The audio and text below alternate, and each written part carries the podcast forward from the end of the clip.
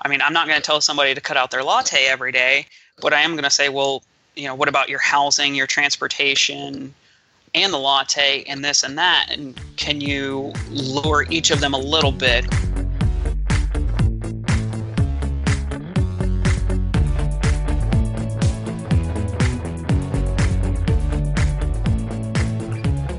Welcome to the FI Show, where you get a behind the scenes look into financial independence. Here's your host, Cody and Justin. Hello, and welcome back to another episode of the FI Show. But I could not be doing this show solo. So, Justin, what's up, man? Well, I don't even know why you're asking me, Cody, because we just touched down in lovely Washington, D.C., getting ready for FinCon 2019. How about you, Cody? Yeah, well, I'm doing the exact same thing because, like you said, we are actually together and we spent the past few days in Mississippi, in your hometown. Thanks for the hospitality, Justin. Had a grand old time. And now we were just super excited to see a lot of old friends and make some new friends at FinCon this year. But speaking of making new friends, Justin, we made a pretty good friend last week. Well, we've been friends with them for a while through the Twitter sphere and other online social media outlets.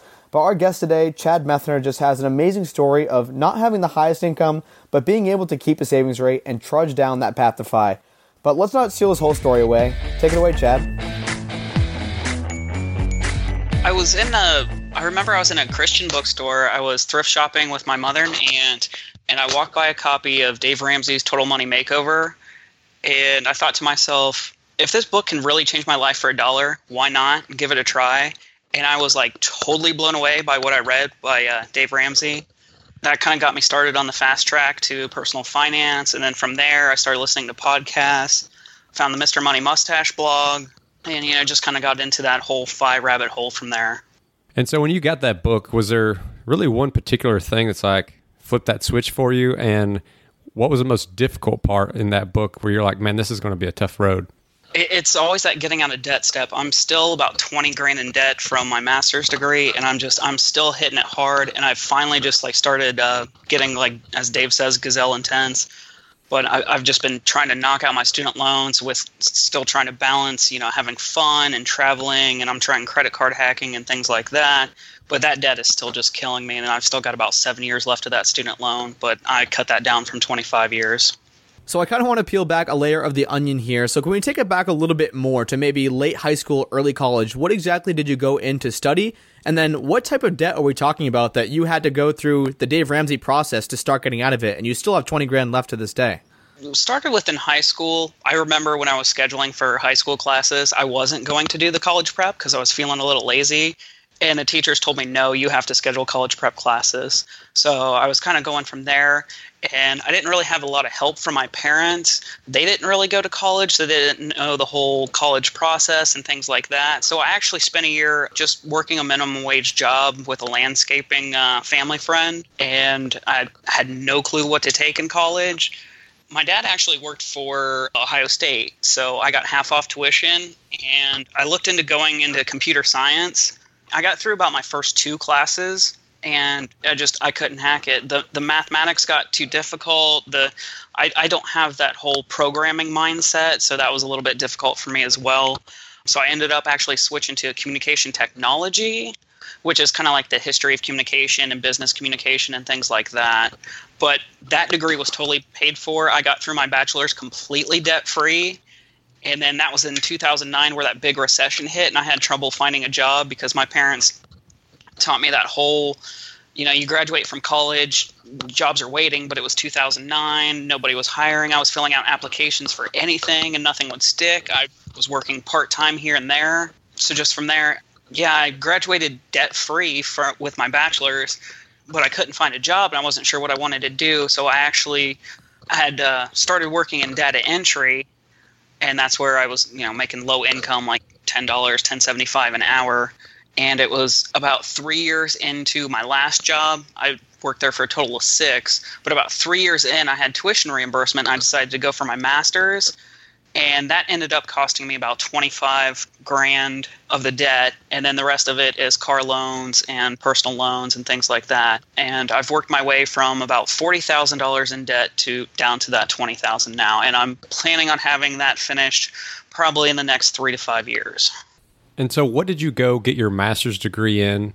Kind of curious like and when you chose that master's degree did your kind of stint with having trouble finding a job did that influence what you got your master's in And then what year did you actually graduate your master's? Okay, so I graduated college in 2009. And then I graduated with my master's, which is an MBA, Master's of Business Administration, in 2015.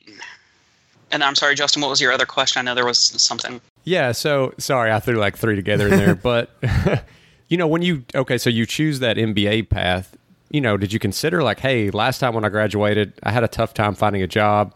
I should choose a master's that is has a strong job market, or how did you settle on an MBA? So this is a really weird answer, kind of totally out there. I was actually living with a roommate that wanted to work for Apple, the corporate office, not one of the retail stores, and she was like, "Well, I have to have an MBA or higher to even work for Apple." And I was like, "Well, if I'm going to get a job, I need to get an MBA, and I can do it online, so why not just get an MBA?" That's awesome. So, was this pre or post finding out about FI? I know you found out about Dave Ramsey, and that was was that shortly after college? Found out about Dave Ramsey about three or four years out of college. So we're thinking like 2012, 2013, and then I started my master's in 2014.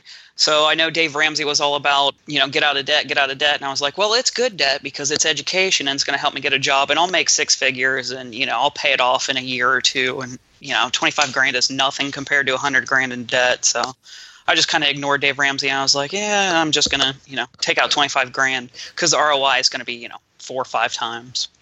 And at this point, to kind of piggyback on that question, did you know about Fi and was this like a deliberate choice? I know you said it was what Dave Ramsey calls good debt, but was this like a deliberate Fi choice where you're kind of calculating the ROI? I know now you're talking about it as 2019 Chad saying, "Oh, of course, like spending 25k to make potentially six figures makes a lot of sense." But was that the same thought process that you had back then? I mean, yeah, it was. I was kind of in between Dave Ramsey and Fi. So I, I, I, knew Dave Ramsey and getting out of debt, and I was expecting the whole retirement at 65 thing, and you know, being financially independent. You know, in my late 60s, early 70s. But uh, yeah, I it was kind of right about before the time I found Mr. Money Mustache and all the podcasts. And so now that you're done with your master's degree, did life like really turn around for you, or did you find yourself back in that same kind of 2009 boat? Yeah, let me see. It was 2015. I'd been at my job for about three or four years. I walked into the HR department, and you know, I'm talking to my bosses and talking to, you know, higher ups and things like that. And I was like, you know, I really want to advance in this company. I want to look for opportunities. And I was trying to get my hands in a little bit of everything. And they kind of basically smacked me down to reality and said, you need to pay your dues. You know, you got to be here longer they had people that had been there 25 30 years. So they were kind of laughing at me and you know they kind of had the entitled millennial approach at me thinking that you know i hadn't as they said paid my dues or you know i was being impatient things like that. And come to find out that company actually was really lower paying and i, I don't know if that kind of contributed to their having people feel like the job was very secure Okay, Chad. So I know you gave us that data point where at one time you're making like 1075. So now if we fast forward, um, you've got your masters, you're at this company. How much are you making after you come back with your masters? I, I'm I'm still making around that 1075, 1175. You know, just the two or three percent yearly increases, maybe even a little less. I'm working as much overtime as I can. I'm still only hitting about 27, 28 grand a year and I'm just I'm, I'm applying to every advanced opportunity they have there, and I'm, I'm you know I'm kind of reaching for a little bit of everything, trying to find out exactly what I want to do. But that masters, it just kind of you know it, it didn't really open a whole lot of doors for me. And when I ended up actually walking away from that job after six years, I was still only making at maximum about thirteen twenty five an hour. So that's kind of crazy to me because a lot of people push people so hard to go get the master's or go get the PhD. And it sounds like you kind of hit that wall and like everyone's, I don't know if everyone was telling you to do it, but your roommate was like, I need this master's to get this job at Apple. And you're like, you know what? I should go do the same exact thing. And then you come out and nobody has job opportunities for you. So I mean, could you kind of talk about the mindset at that point? Because myself, I feel like I'd feel pretty crushed if I just went out and got this advanced degree and then I come back and I'm making almost the same or maybe a, dollar more per hour than I was pre master's degree.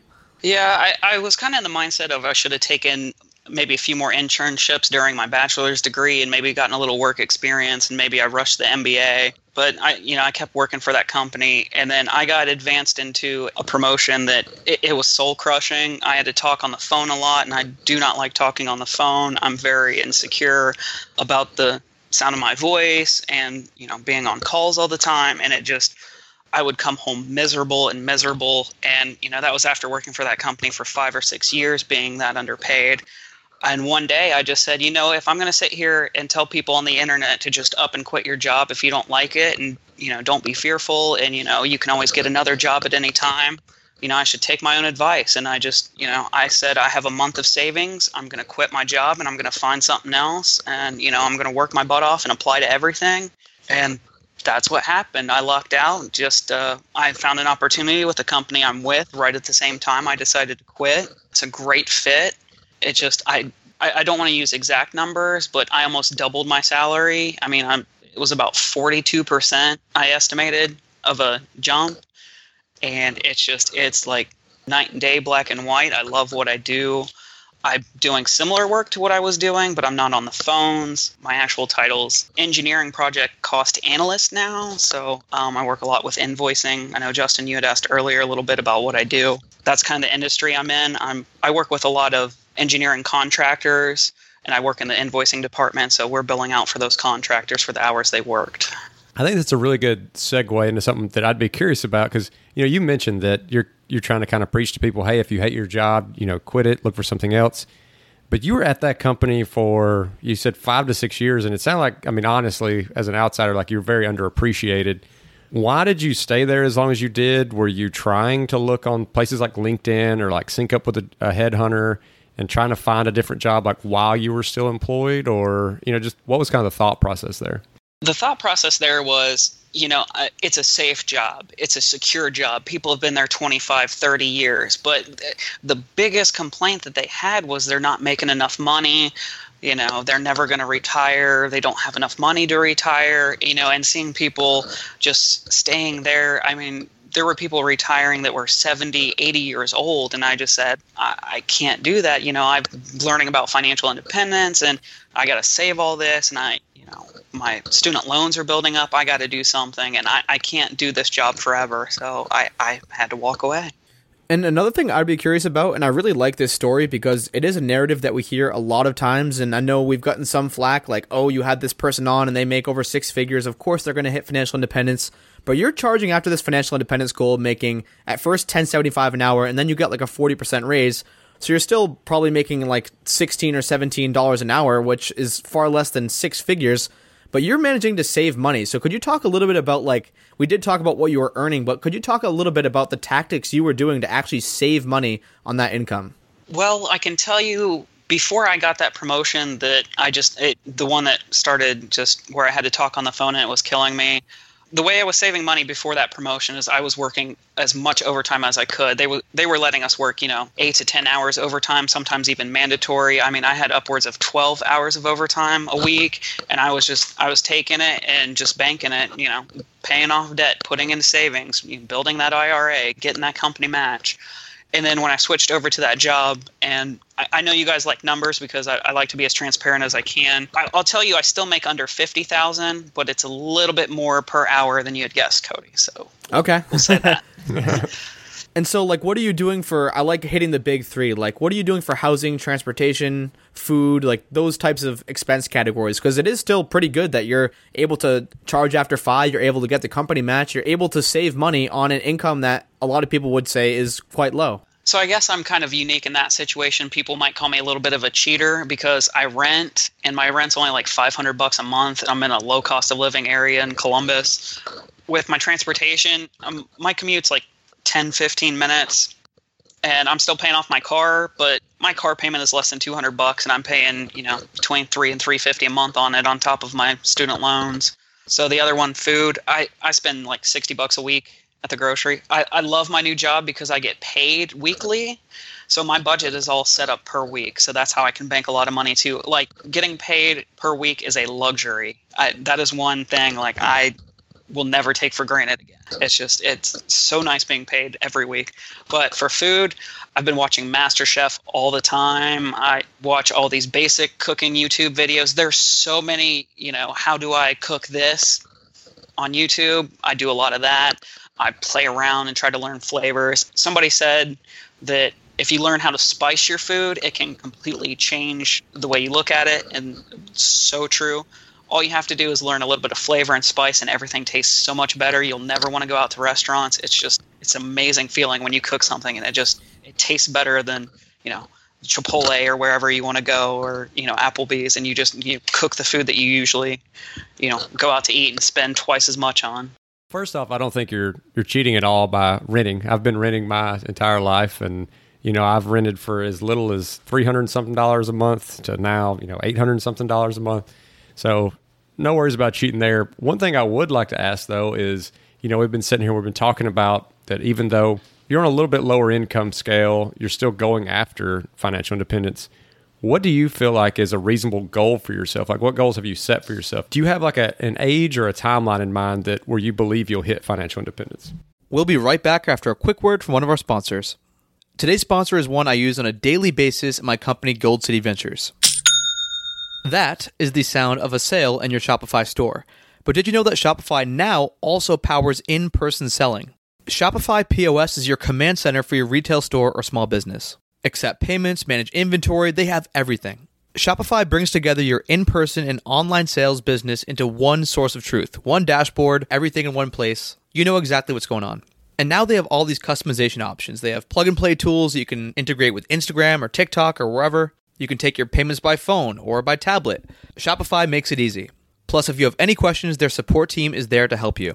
I know we have a lot of entrepreneurs in this audience, and Shopify POS just breaks down that barrier to accepting payments with your business. Sign up for a $1 per month trial period at shopify.com slash show, all lowercase. That's shopify.com slash show to take your retail business to the next level today. Shopify.com slash show. Now back to the show. So I did forget to mention that currently I did just go through a divorce. So it's just me right now, and then I don't have any kids. So that's another thing I forgot to mention. So that's one way I can save a bunch. I know Cody wanted me to hit the top three, but I don't have kids or a spouse. So that's another one. Right now, just for this year, I want to max out my HSA, which I'm on track to do. But as far as long term goals, I want to be out of debt, like I said earlier, in three to five years.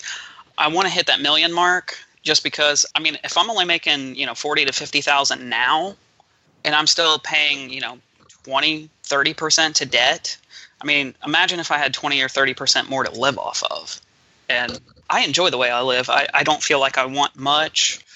I can save up for pretty much anything I want. There's, you know, I'm pretty frugal naturally, and I have a few minimalist ideas. So, I mean, I have a very small apartment, so there's not much I can go out and buy. But I wanted to hit the million mark by the time I hit FI. And then I am thinking early retirement, maybe around 55 to 59 ish. I do want to hit it by before 65. My dad actually retired from the university after uh, his 30 years. So I want to beat him, but he retired at, I think, 55.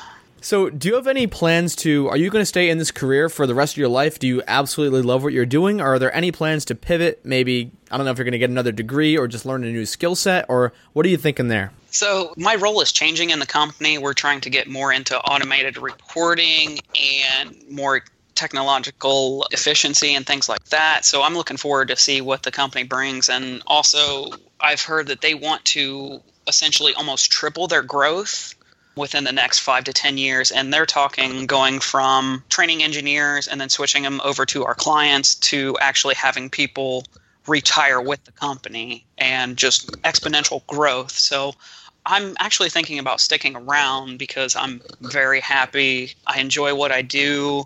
It, it's just a complete change from what I was used to. I love it, really. Do you feel like this company has given you a better blueprint for success as far as, you know, the last company, you go out, you get your master's, and you find out there's no reward for that? And I know we've had guests on before who really stress like having that clear understanding with your boss on what it takes to advance in your job. Do you feel like you have that with your current employer? I don't feel like the advancements there, but like I said, with this whole changing and restructuring of actually what I'm doing, there's always opportunity, but it's just uh, I love the company I work for. You know, they're excited about the growth, that my role is changing. and I'm starting to get into some side hustles where you know I'm writing a book, I'm working with people on becoming a financial coach, I'm putting a lot of time and effort into my local group.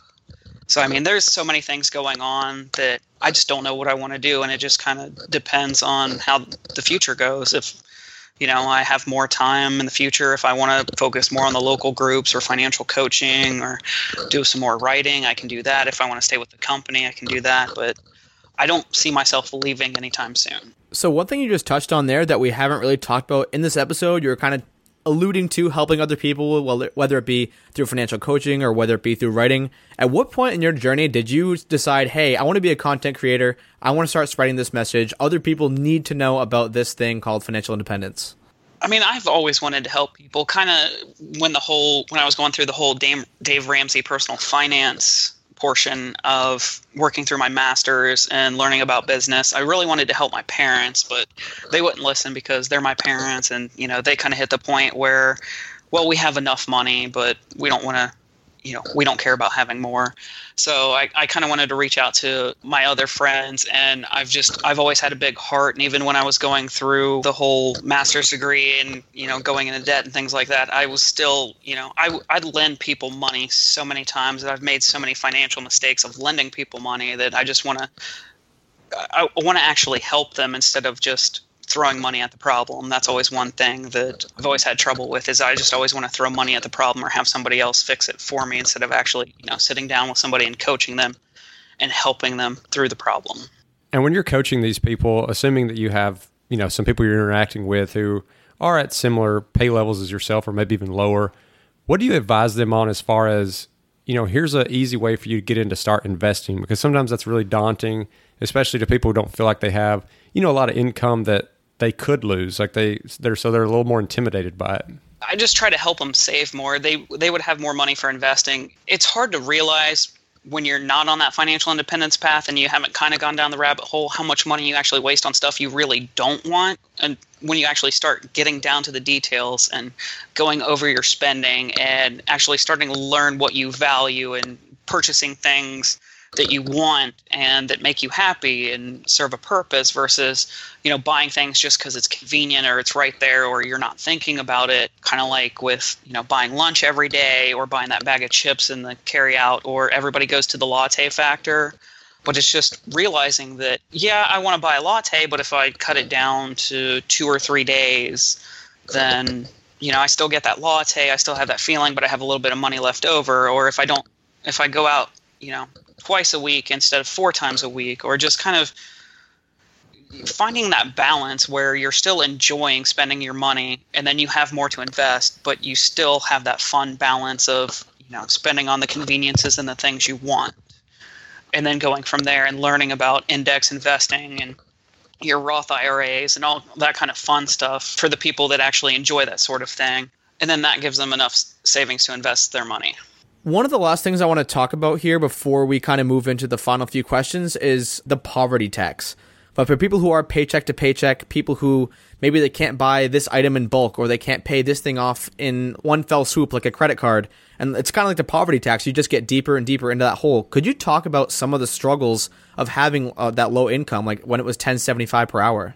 Yeah, the thing that really saved me when I hit that struggle was the emergency fund. I know Dave Ramsey nails that on the head, you know, get that first thousand dollars and get that going.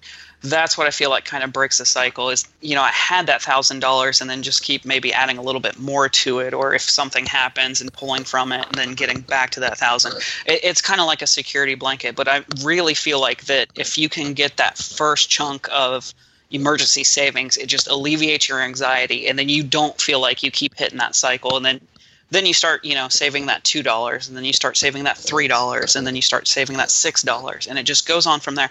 Uh, you just kind of got to turn that poverty cycle from the the vicious cycle to the good cycle to the virtuous cycle as um, i've heard it called. So that it, it's like the income snowball i think jd roth talks about where you just keep growing and growing and growing. Another thing I'm curious about is because it seems like people on this lower income scale, you know, another deterrent they have for going after FI is a big fear that when they do that, they're going to have to cut out all spending that brings them joy, like, you know, vacations, trips, activities.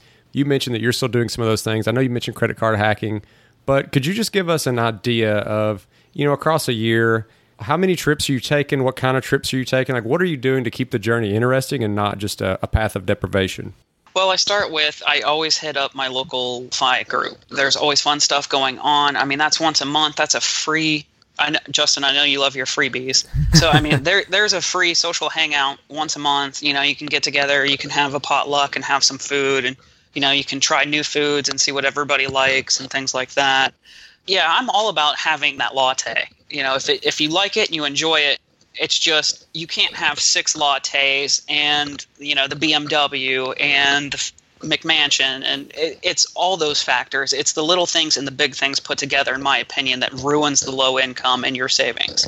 So what I do is I, I just don't need those things. So I mean I'm not going to tell somebody to cut out their latte every day, but I am going to say, well, you know, what about your housing, your transportation, and the latte, and this and that, and can you lower each of them a little bit or can you lower one of the big ones to keep the latte or you know what can you do or what can you change or can you stop buying on impulse and stick to a budget I mean, there's there's so many things that people have it's not always that coffee every day that latte that breaks them down I love that. And that's why Justin and I always talk about focusing on those big three because then you can go on those fun vacations or you can buy that latte or you can go to that concert. If you have your housing at, what did you say, it was $500 a month, Chad, and you have low transportation costs and you go and buy food at the grocery store and you prepare it yourself.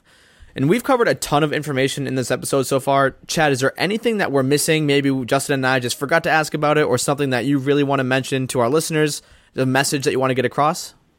Well, Justin wanted me to mention some of the other things I do to keep things interesting while I cook. You know, I try to copy restaurant meals. With travel hacking, I'm trying to get a few free flights to explore the U.S. a little bit more. I do day trips. I go out and I just kind of hang out and find neat stuff that's, you know, either free or cheap, or, you know, I just jump in the car for three hours and go and see what I can find. And, you know, maybe there's some interesting sites. There's historical markers all over Ohio. There's all kinds of fun stuff. You can always look online and find fun, free things to do. Well, Chad, thank you so much for coming on the show today. You know, it's always great to talk to somebody from a different part in life. You know, a lot of times in this space, we focus so much on the high earners because they have these really short distances to fly, but that's not the case that everybody's in. So it's I really appreciate, you know, you coming and giving us your your perspective. And if people want to you know find out more about you follow along with your story what's the best way for them to to reach out you know follow along or contact you if they want to follow along with my story, I haven't been writing as much, but my website is it's littlebrotherlifecoach.com, and I'm pretty active on Facebook in the uh, Choose FI main groups, and sometimes I'll poke around in the FI show group. You can always send me a message on Facebook if you see me hunting and pecking in there. I'm on Twitter. It's Chad Methner, LBLC, but you can contact me usually on Facebook or you can send me a message through the site or leave a comment. Sweet. Awesome, man. Well, we'll link all that up in the show notes so people do not have to remember. And one thing we like to ask all of our guests is what is your number one tip for those on the path to financial independence? With the low income, I say pay yourself first. Uh, you were asking earlier about how to break that poverty cycle. I forgot to mention pay yourself first. You know, I'm always setting aside that $5 and growing it to $10 to $20 and things like that. So I, I don't remember who told me to pay yourself first, but that is my number one piece of financial advice for anyone at any time. All right, Chad. Well, now it's time for the most fun question of the entire interview. It is the wild card question. It's one that I'm not prepared to ask, Cody's not prepared to hear, and you're probably not prepared to answer. But uh, you ready to go? No, let's try it. Okay, so let's imagine you've got five bucks in your pocket, and it's time to take a girl on a first date. You got to impress her. What do you do? Take the five dollars, go to the grocery store, and cook her up a home cooked meal. Hell yeah, man! There you go. That was quick and easy. I love cooking. I, it's I, I, hate to say it, but it's like my newfound hobby. It, I've stopped going to the gym. I stopped writing, but all I want to do is cook. I don't want to eat all the time, but I want to cook. Hey man, I, I cook all the time. I just sous vide up some uh, beautiful pork chops. I'm excited about those. nice. I got homemade pizza in the works. I got my sauce boiling right now, and then I'm going to throw out the dough and pop it in the oven. Well, that's awesome, Chad. I am definitely a huge proponent of cooking as well. You can make some awesome tasting stuff for five bucks or less. And just thank you so much for spending your time with us on the podcast today. You definitely shared a unique perspective, like Justin said, and just showed that this is possible for anyone, no matter your income level, no matter your background, no matter what you're doing.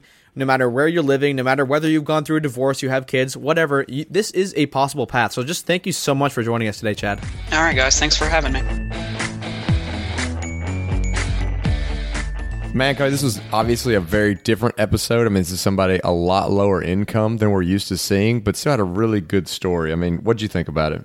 Yeah, I really liked getting that different angle because we've got some flack where we have people who retire in two, three years, five years, seven years, but a lot of these people are making six figures and or multiple six figures. So people are like, well, obviously they're going to hit financial independence if they're making five hundred thousand dollars. But Chad has a totally different story. He started out making ten seventy five and even after getting his master's degree, like he thought he should, he's still making only a couple more bucks an hour. So, what I really liked about the episode was that it just shows that this path is possible. It's not just for the high income doctors and lawyers and engineers and all those people. No matter what you're making, if you can kind of tweak and optimize your lifestyle, you can find that spot where you can have a decent savings rate. It is a story that is still important for a lot of people out there. I mean, now it is interesting though too to learn some from some of the mistakes from Chad. I mean, he goes out and gets that master's expecting to get a lot more income, only to realize that he actually wasn't. And I think it just drives that importance of having a good relationship with your managers and your company and know what the path forward is and focus all your energy on that and not focus your energy too much on something that may not actually be productive. But Chad does eventually, you know, find his way away from that company and into a job that he really enjoys, which is the other half of this whole journey is not just about the money, but also finding that happiness. And he is genuinely a very happy guy. Yeah, and one thing that a lot of people in the FI world get flack for is like, oh, if you're spending less than, say, $80,000, then you're depriving yourself. You don't have a fun life. Clearly, for most of the listeners, and both of us definitely, that is absolutely not true. And Chad is someone who totally embodies that message. He was talking about how he was cheating because he was renting and he wasn't spending a lot on housing. He doesn't spend a lot on transportation. He said he drives a pretty cheap old used car. And then his big hack was he loves to cook. He loves replicating meals that he could get at Chipotle or Applebee's, I think he named, and some other restaurants. And obviously, that drastically reduces his food bill. So he's making this whole journey fun for himself. And then, Justin, I know you asked him specifically about travel he's still going on multiple trips a year. And he's using tricks like travel hacking and using Airbnbs and all these other tips and tricks that the whole FI community has learned to live an awesome life without spending a ton of money. And the last thing I just wanted to mention was because I think it's so cool to see is that while Chad has discovered this journey for himself, even though he has a lower income, he still feels very confident. I mean, he's got that debt pay down plan. He's got some big goals to, to try to retire before 55 and hit a million dollars. But beyond that, he's sharing it with other people. So he's leading a local FI group. He's um, trying to do some coaching. He's wanting to write a book. So not only has he accepted the fact that you know he can do this journey, but he's really pushing the message out there. And so, Justin, don't you think that? Whoa! What is it, Cody? It's the call to action, man. And so, as I was just talking about before, Chad is the king of finding activities that are still fun, but they're frugal or maybe even free.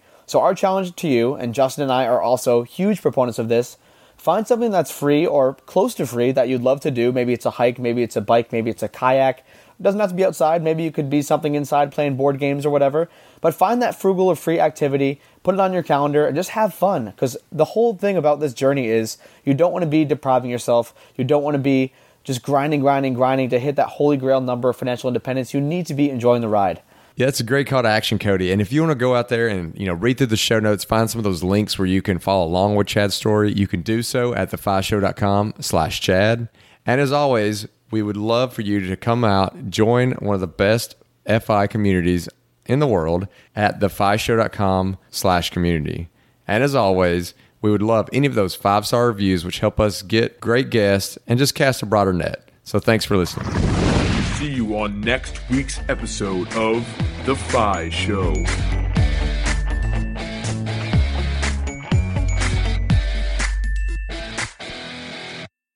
Hey, real quick before you go, I just want to remind you that I have made my personal like budget and net worth tracking spreadsheet available, the very same one that I use to track my net worth from $38,000 to over $1.2 million available for free on our website at thefishow.com slash spreadsheet. So you can go download that today. That's thefishow.com slash spreadsheet.